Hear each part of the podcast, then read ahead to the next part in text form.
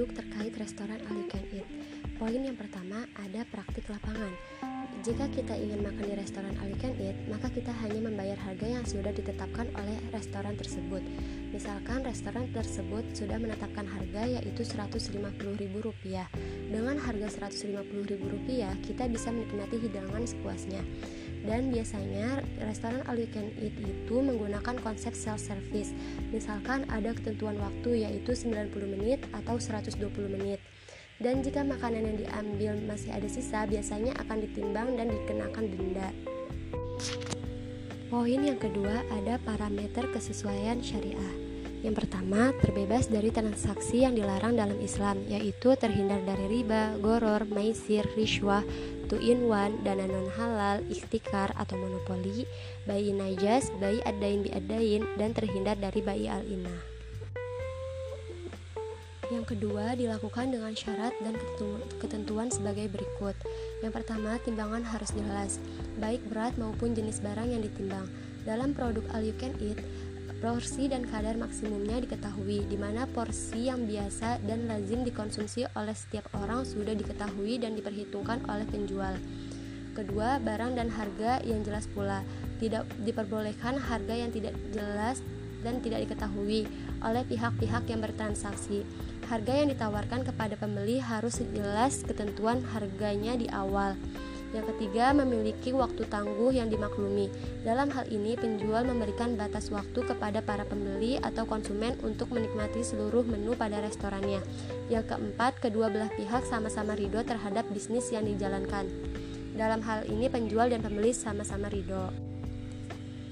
Poin yang ketiga yaitu adab etika bisnis Islam yaitu produk makanan yang disajikan harus halal, tidak terdapat unsur penipuan dalam berdagang. Poin keempat, usul fikih. Yang pertama dijelaskan dalam surat Al-Baqarah ayat 188 yang artinya dan janganlah sebagian kamu memakan harta sebahagian yang lain di antara kamu dengan jalan yang batil dan janganlah kamu membawa urusan harta itu kepada hakim supaya kamu dapat memakan sebagian daripada harta benda orang lain itu dengan jalan berbuat dosa padahal kamu mengetahui dan dijelaskan pula pada hadis Rasulullah SAW yang artinya Rasulullah SAW melarang jual beli yang mengandung goror. Hadis riwayat Muslim, Tirmizi dan Nasai.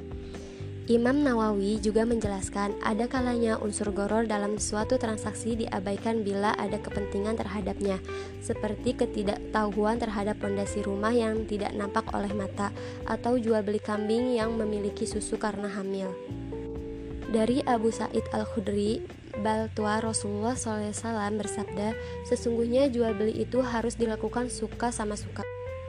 Poin kelima yaitu kaidah fikih. Yang pertama, pada dasarnya semua bentuk muamalah boleh dilakukan kecuali ada dalil yang melarangnya. Yang kedua, sesungguhnya waktu memiliki porsi harga. Poin yang keenam yaitu makosyid syariah. Makosyid syariahnya yaitu menjaga harta dari transaksi-transaksi yang dapat mengotori harta itu sendiri. Poin yang ketujuh yaitu akad fikih. Akad fikih yang diterapkan dalam restoran all you eat masuk ke dalam akad jual beli. Poin yang ke-8 yaitu konsep fikih muamalah.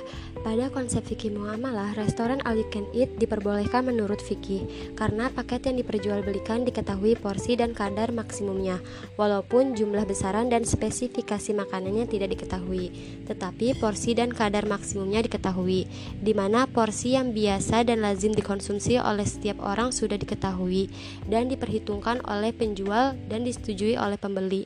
Pembeli bisa mengambil porsi maksimum maksimum atau tidak. Transaksi tersebut tidak termasuk ke dalam goror, karena goror itu dilarang apabila termasuk goror berat yang berpengaruh dalam akad dan ukuran, sedangkan goror ringan itu sulit dihindari dan dimaklumi oleh tradisi pembisnis. Contoh, menyewakan rumah atau kendaraan dalam beberapa bulan, padahal setiap bulan jumlah harinya berbeda-beda. Poin yang kesembilan yaitu fatwa DSN MUI. Fatwa DSN MUI yang mengatur restoran all you can eat yaitu nomor 110 DSN MUI garing 9 garing 2017 tentang akad jual beli. Standar Syariah AAOIV Bahrain nomor 31 tentang goror yang menyimpulkan bahwa goror ringan itu diperkenankan. Poin yang ke-11, Undang-Undang dan Regulasi Undang-Undang Republik Indonesia nomor 33 tahun 2014 tentang jaminan produk halal. Poin yang ke-12, Jurnal banyak jurnal-jurnal yang berisi aturan fikih restoran all you can eat. Salah satunya adalah jurnal pelaksanaan jual beli makanan dengan konsep all you can eat menurut pre fikih muamalah.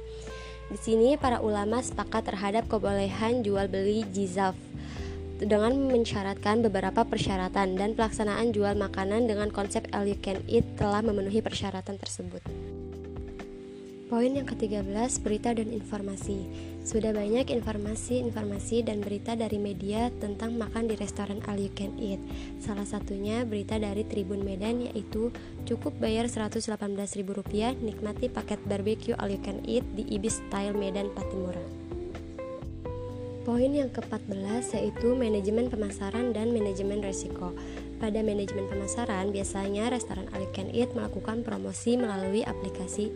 Biasanya aplikasinya yaitu GoPay, OVO, atau bisa juga bekerja sama dengan bank dan membedakan porsi harga dewasa dan anak-anak.